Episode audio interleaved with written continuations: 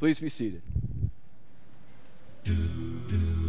Someone once said, It doesn't matter how slowly you run, so long as you don't stop. As many of us know, running the race as a follower of Christ can be difficult. There's always unexpected obstacles to overcome and unwanted pain to manage. It's easy to stop. But Scripture reassures us that any obstacle or pain we face pales in comparison to what awaits us at the finish line. It's not about getting there first, it's about running with purpose and with peace. The end of Hebrews tells us how to do that, how to keep on running life's amazing race to victory.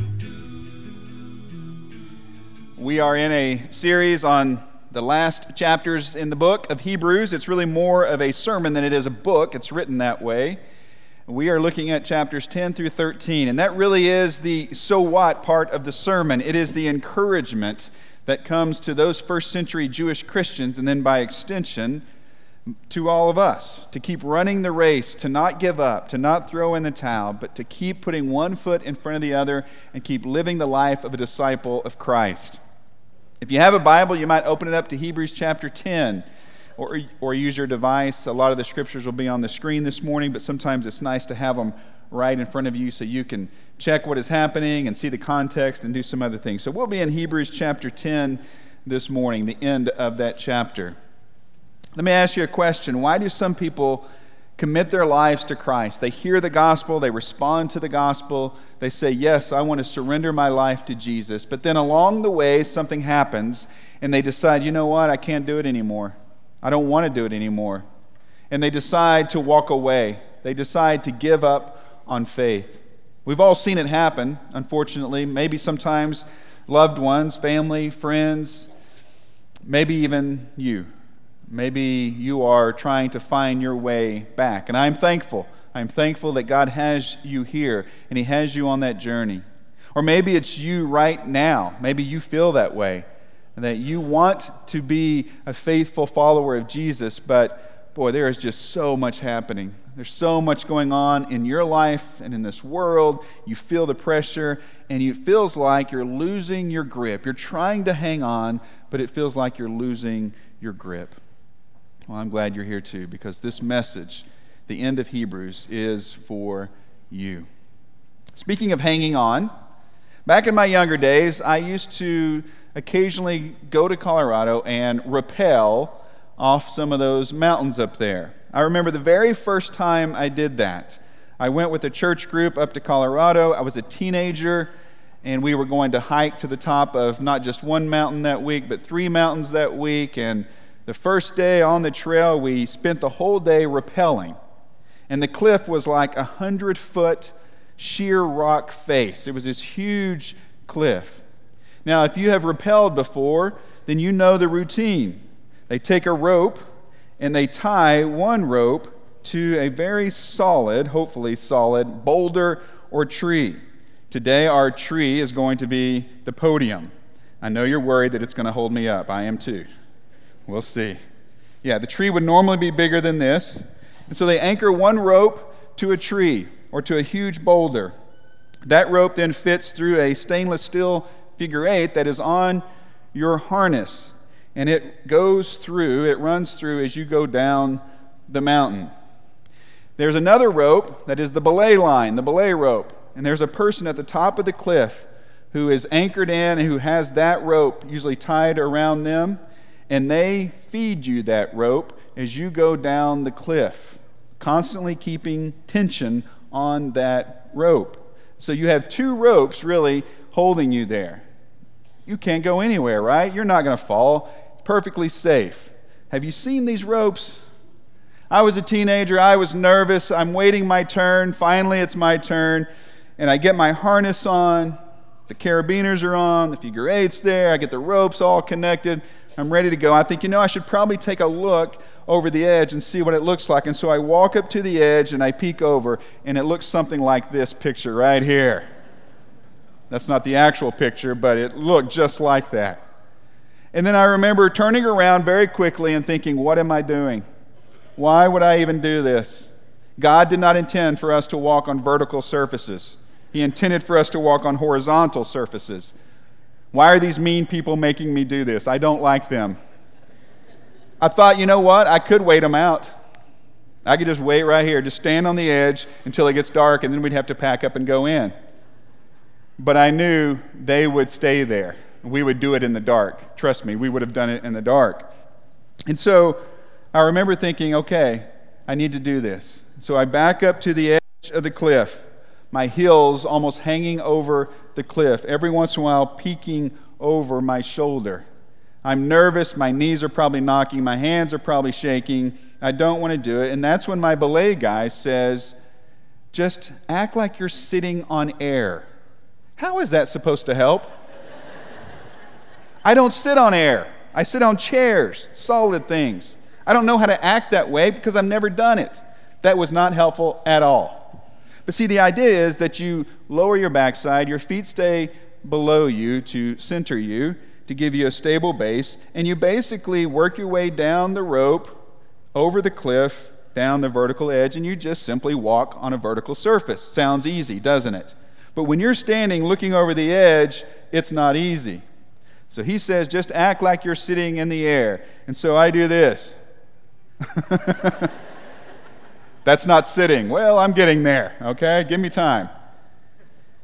He encourages me. He says, You got this, you can do this. The other people who are still left up there, most of whom have already gone and climbed back up there, remember I tried to wait them out, they're encouraging me, You got this, you can do this, we can do this. All right, so now it's time to go. And so I take one foot and I finally take a deep breath and I say those magic words to the guy who is holding my rope and my life in his hands on belay. He says, Belay on, and I take one step off the cliff and then I stop. I wish it was like this, just a step there, but it was vertical. So I have one foot horizontal, I have one foot vertical, and I stop. And he says, Relax. You need to relax. I guess, evidently, hanging from a rope on a 100 foot cliff with one foot horizontal and one foot vertical is not very relaxing. At least I didn't look relaxed. And so he tells me to relax. So again, I take a deep breath and then I put my other foot down. And then you know what happened? The rope kind of fed out. I sort of looked around. I thought, hey, the hard part's over. And then I took another step. And then I took another step. And pretty soon I started descending down that cliff. And you know what? It was even kind of fun. I stopped to look around a little bit. I thought, hey, this is all right. This is enjoyable. Now, since then, I have rappelled several times. I've even gone head first. They call it Australian style. That's fun. It's a little different. But here's what I've learned about rappelling that first step is the hardest part. Getting over the edge, committing to it, taking that leap of faith. Not a leap, it's a step. Taking that step of faith, that is the hardest part.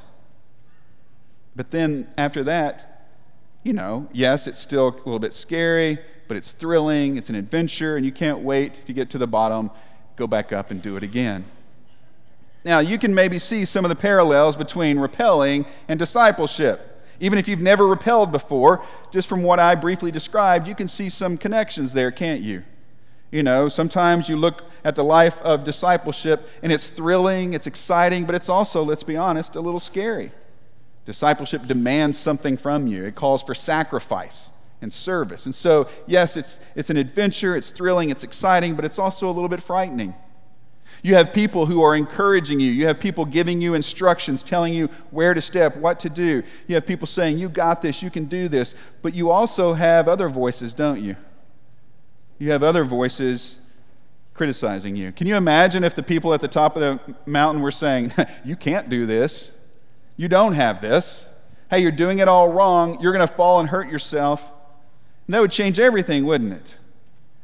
Hopefully, you have someone in your life encouraging your walk with Christ. It is an adventure, but it also can be frightening. And as you continue to live the life of a disciple, you see that sometimes it's not easy. Imagine that you rappel 10 feet, 20 feet, maybe 30 feet. You still have quite a ways to go, but for whatever reason, you decide, you know what? I'm done. I don't want to go anymore. I don't like this. There's, there's an indention coming up. I don't know what to do there. My, you know, I can't, what do I do? My feet can't go in there. There are voices yelling at me. You know, there's obstacles, there's challenges. You know, this harness is hurting me. I, am I'm, I'm sweating. I have this helmet on, these gloves on. It's not comfortable. I'm, I'm ready to stop. Now, you have two options, don't you? You can just let go. By the way, if you let go, your belay person will take care of you. You have people that will take care of you. You can go down to the bottom as quickly as you can. That's one way. Or you can do what? You can try your hardest to grab that rope and climb back up. That sounds brutal, doesn't it? It would be brutal. And yet, that's what we do sometimes. Because, see, this is the ground that is familiar. This is the ground that is safe. That down there is unpredictable. It's difficult. I'm going to go back up here where it's safe, back up here where it's comfortable and familiar. Now, it would be very difficult to actually climb back up, depending on what kind of gear you had. They don't advise it. You shouldn't do it, right? And yet, so many Christians unfortunately, choose that. They've taken that initial step of faith, they've surrendered their life to Christ, but then life sets in, and the world presses in. And these voices in our head and these voices in the culture speak to us and pull us, and it gets difficult, comfortable. And we remember life before Christ. We remember life outside of Christ, and we think, you know what? That's more familiar. That's safer ground. I think I'll just climb back up. For the immediate audience of this sermon in Hebrews, that's exactly what they were trying to do. These Jewish Christians had surrendered their lives to Christ. They had given over their lives to Christ. They were following Christ as disciples, as followers of His. But then they decide, because of persecution, because of the difficulty of their day and their situation, they decide to grab the rope and begin climbing back up, to go back for them, Judaism, to go back to what was familiar, to go back to what was comfortable. And by the way, the people at the top of the mountain were telling them to do that. They weren't saying, Yes, you can do this, keep going. They were saying, Get back up here. What are you doing down there? God didn't intend for us to walk on vertical surfaces. Get up here where it's flat. And then you have a culture around them who's also saying the same thing. You're going to fall. You're going to hurt yourself. You are crazy. What are you doing?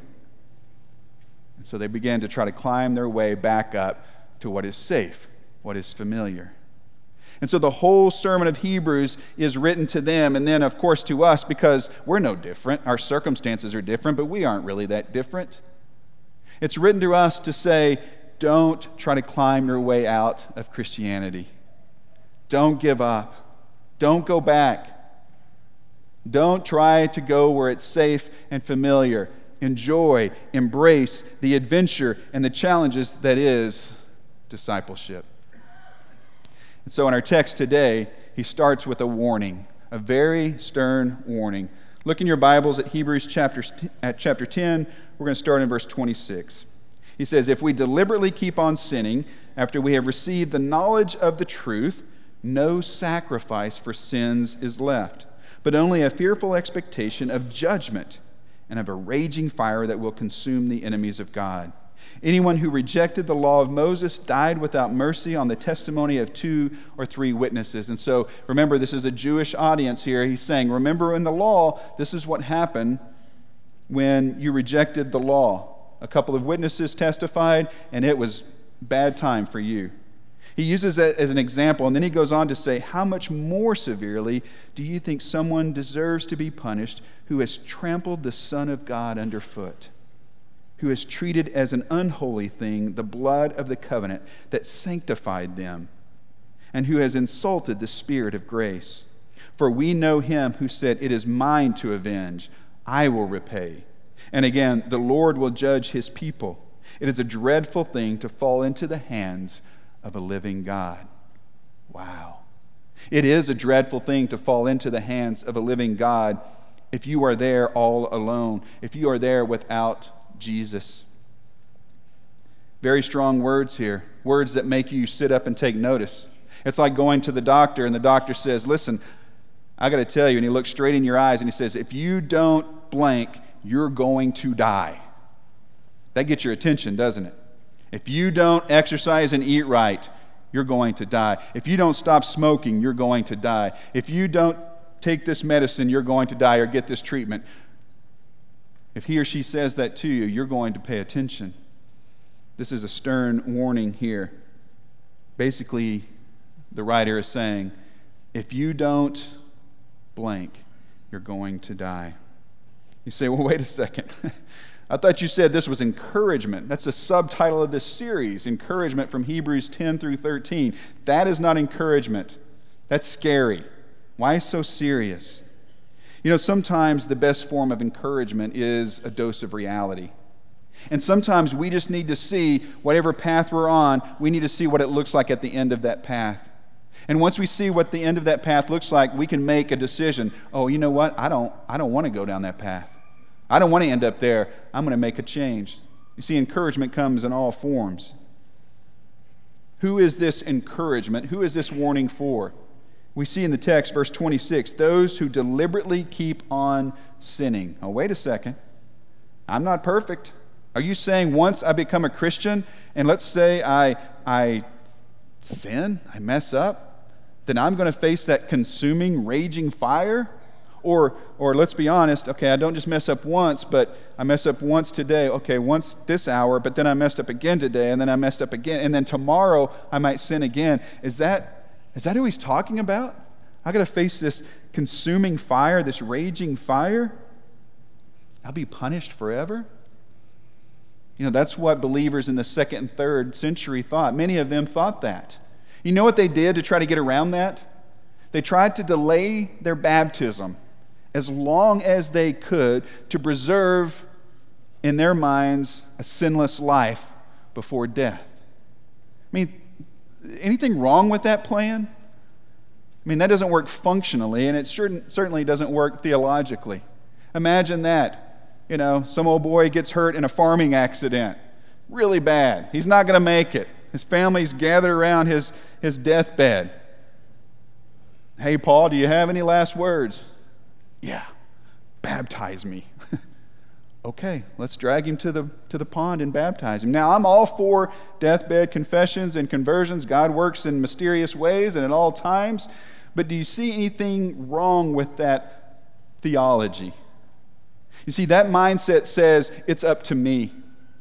Salvation and forgiveness is up to me. So if I can manage it just right, control the situation, control the variables, then I can have my best chance to be saved. Forgiveness and salvation is not up to you and it's not up to me. It's God's work. That's what God does. Now, this idea of once saved, always saved, that's not supported in Scripture. But this text and several texts in the New Testament remind us that salvation is lost when it is thrown away. There's a difference. There's a difference between lost and thrown away. You see, I had a shirt, this gray shirt. I had it for years. It was soft, it was a cool shirt. Well, that shirt disappeared out of my closet. I didn't lose it, evidently. My wife threw it away on purpose. It was time to get rid of it. You see, there's a difference between losing something and throwing something away. For this immediate audience, it seems to be he's referring to those who heard the gospel, accepted the gospel, became disciples of Christ, but because of persecution, because of temptation, they decided to reject Christ and go back to their former life, to go back to Judaism. They were halfway down the cliff and they said, you know what? This isn't working. And they started climbing back up. And what does he say to them? He says, You want to go back? You want to go back to have your sins forgiven by animal sacrifices? Well, guess what? That won't work. That's the old covenant. We are in a new covenant. There's a better sacrifice. We said last week that the writer of Hebrews spent nine and a half chapters saying that Jesus is better. Jesus is better in every way, and one of those ways is his sacrifice is better than any sacrifice that has come before, any sacrifice that will come after Jesus. It is the ultimate sacrifice that brings salvation to us. Only Jesus can forgive sins. And he says, if you reject him, what word does he use? You are trampling on the Son of God. You are walking over him and the sacrifice he made for you. And if you are trampling him and his sacrifice, what you're saying is, I don't want or I don't need his sacrifice. Well, without his sacrifice, the only sacrifice that takes away our sins, then we are still in our sin. And when we die, or the Lord comes back, we will appear before him still in our sin. And that's not where you want to be. Because your sin will separate you from a holy and a sinless God for all of eternity. In today's context, there's probably not many Christians who are trying to go back to Judaism, but there are several Christians who are trying to go back to life before Christ, to life without Christ, because it's familiar, because it's comfortable, because things seem to make more sense there, because a culture pulls us that way. It's the person who says, you know, I, this Jesus thing just isn't working anymore. I want to live my own truth. I want to do my own thing. I want to be my own boss. And those who choose this path, think about this those who choose this path to walk away from Christ, to climb back up to what is familiar, what is comfortable, they are taking a huge risk, a huge gamble. And what they are risking, what they're gambling on, is that Jesus either wasn't real or that he wasn't serious. Jesus said, What good is it if you gain the whole world, the whole world, and yet forfeit your soul? Are you willing to take that gamble? People sometimes say, now, wait a second. How can a loving God send people to hell? It's a good question. It's a good question that should be addressed. It's a question that, that taps into deep theology. Short version answer is, is this maybe it's not so much that God sends people to hell as he allows people to choose hell. Does that make sense? Throughout Scripture, we see these words God gave them over. God gave them over to their evil desires. God gave them over to their false worship. God gave them over to their shameful lust. What that means is God sees people walking down a path. And at some point, they are very defiantly walking down that path. And He says, Okay, that's what you choose. I will give you over to that choice. You get to live your own truth, you get to do your own thing. You get to go wherever you want to go. He gives them over. He doesn't force you to follow Jesus. He doesn't force you to live a life of faithfulness, does he? Love never forces. But God will give us over. He's always waiting patiently for us to come home. And so maybe it's not so much that God sends people to hell, but He allows people to choose that if that's what they so choose. Look, look at these words in our text. Just look at these words I highlighted deliberately, rejected, trampled, treated as unholy, insulted. What do all those words and, and ideas have in common? They imply intent, don't they? That's not something you just stumble into. You don't stumble into rejecting Jesus. You don't just accidentally reject Jesus. You don't accidentally trample him or over him. No, you choose to do that. You defiantly choose to live your own life, make yourself Lord of your life. The enemies of God that he talks about here, those who face the raging and consuming fire, they are those who willfully choose to be enemies of Christ, to oppose Christ. You ask, well, why would some people do that? Why would those first century Jewish Christians do that? Why would people do that today for the same reasons? Circumstances are different, but it's the same reasons.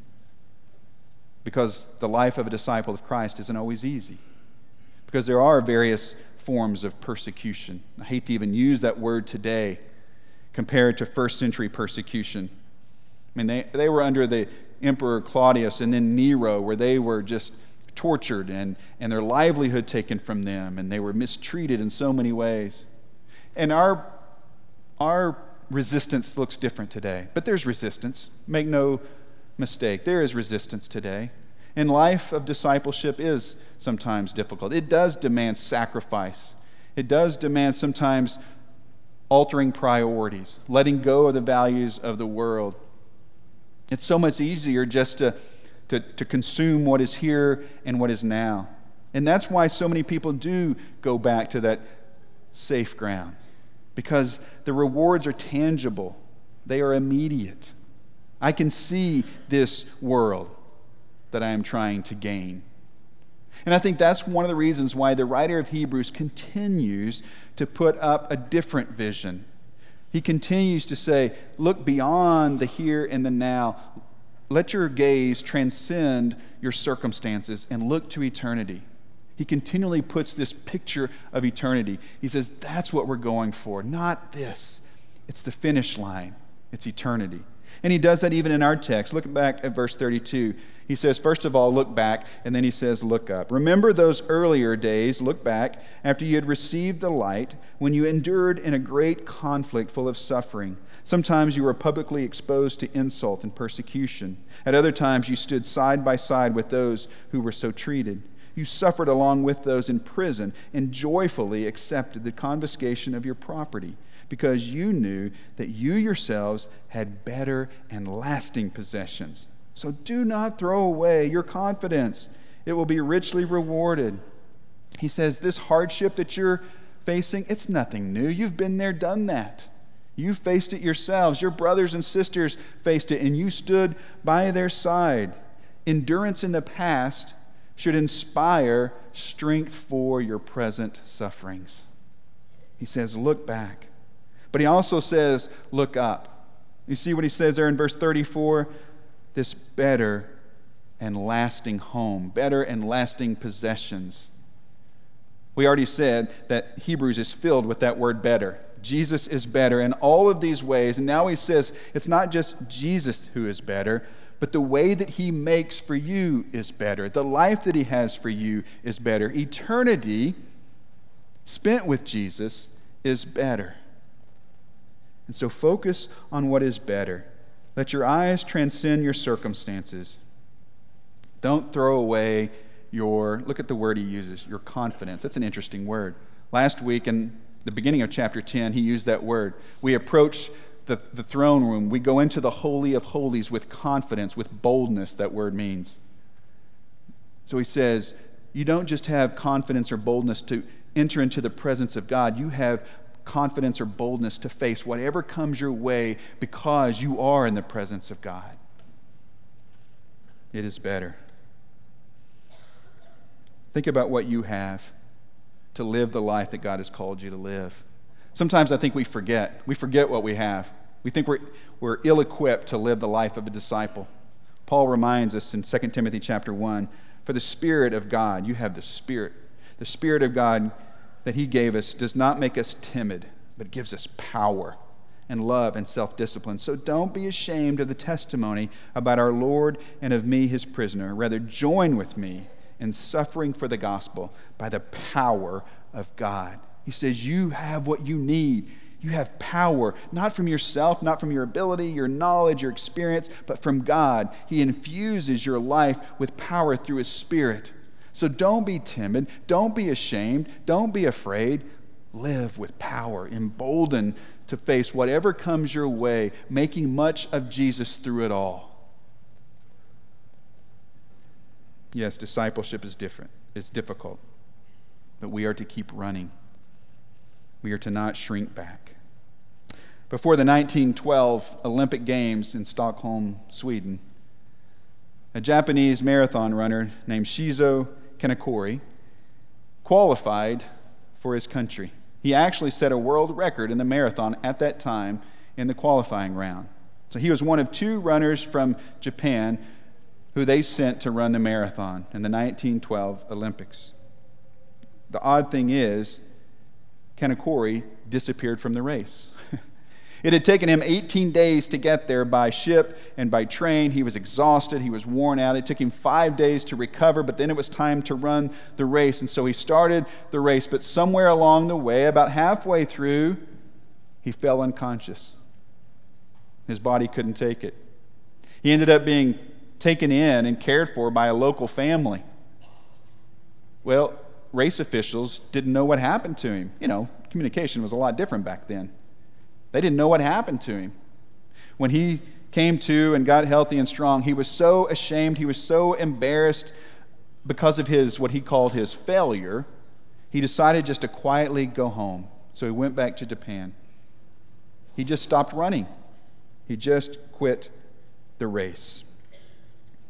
Unfortunately, that's what some people do when it comes to running the race for Jesus. Circumstances, difficulties, loss, persecution, confusion, doubts, selfishness, all of these things start to press in on us. And one day, we just decide, I'm done. And we stop running.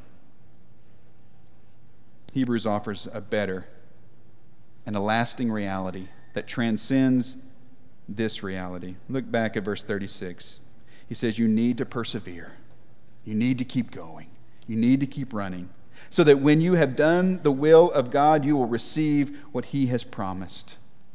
Our hope, our joy, our reason for running the race is not because we trust in this world. This world will let you down, this world will deceive you. And it's not because we trust necessarily the crowd around us. Many times people will let you down, people will hurt you.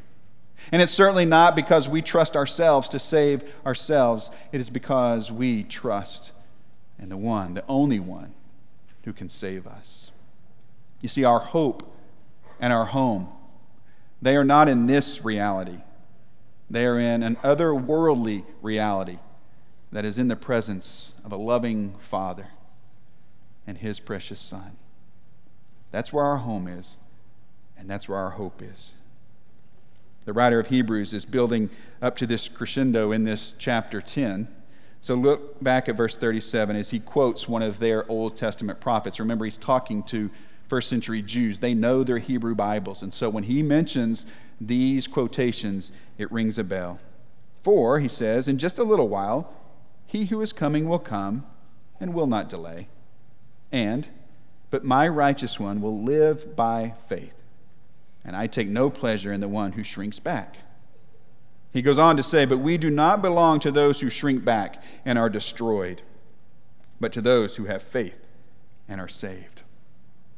Quoting Habakkuk, who again, they understand, they know their Hebrew Bibles they know that this quotation from Habakkuk comes from when Babylon came in and started oppressing and taking over the southern kingdom of Israel. And yet, in that point in history, God was still God, still taking care of his covenant people, despite very negative circumstances.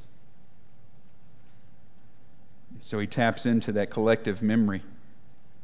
And he says, despite the hardship you're facing, despite the persecution, there will be deliverance. So, what should we do?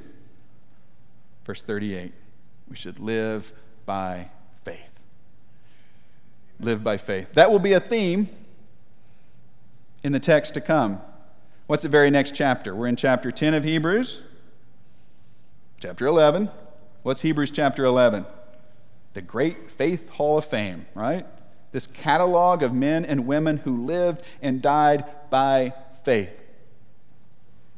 Life was difficult for many of them, it demanded sacrifice of them, and yet they lived and died by faith. That's how we are to live. We take that initial step, that is the most difficult step, by faith. But every step we take after that is a step of faith. We live by faith because we are God's people. You know, sometimes we need to know what to do, and sometimes we need to know who we are. In verse 39, we're reminded who we are. We are not a people who shrink back and are destroyed. We are a people who have faith and are saved. You see, the whole idea of climbing the rope to get back on this safe ground is that we think we will save ourselves. We don't want to die. We don't want to be in pain. And what happens is we end up with the very thing that we're trying to avoid. What does he say? We are not those who shrink back and are destroyed, but we are those who live by faith and are saved. Real disciples don't retreat, they keep running and they advance Christ and his kingdom. He says, Keep running, keep moving forward, keep putting your eyes on eternity. No matter what trial or temptation comes your way, it's worth it. God's got it. You have a heavenly home that comes in focus when you live by faith, when you hold on to the promises of God. Well, there's more to the story of the Japanese marathon runner. Whatever happened to him? He went back to Japan, and Swedish authorities considered him missing for 50 years. They had no idea for 50 years. And then in 1967, they, after discovering that he was back in Japan, they made an offer to him, an invitation. They said, We want you to come and finish the race. and so he took them up on, on their offer. He came back and he finished the marathon. In the time of 54 years, eight months, six days, five hours, 32 minutes, and 20.3 seconds. Now, I think I might be able to compete with him. when they asked him about it, he said, Yeah, it was a long, long journey. He said, Along the way, I got married, I had six children, I had 10 grandchildren. That's quite a break, right? But he finished the race. Listen, if you're hanging on and you feel like you're losing your grip, don't try to climb your way out of it. Don't give up. You can finish the race. You can do it. Focus your eyes on eternity. Try to look beyond your circumstances. Look beyond the craziness and chaos of this world, the evil that is so prevalent among us. And rather than retreating in fear or doubt or temptation and sin, advance. Advance Christ and his kingdom. If we can help you do that, we want to. If you're ready today to give your life to Christ, don't delay. Confess your faith and be baptized into Christ. Begin that, that life of Christ. Step over. Make that step of faith. Do that today. If we can encourage you and pray for you, let us do that. A couple of our shepherds and their wives will be in the parlor. It's a little room in the hallway behind me. They'd be happy to visit with you and pray for you. You can just exit and make your way there, and they'd be glad to greet you. Or you can come down to the front. We just invite you to come as we stand together and sing. Be with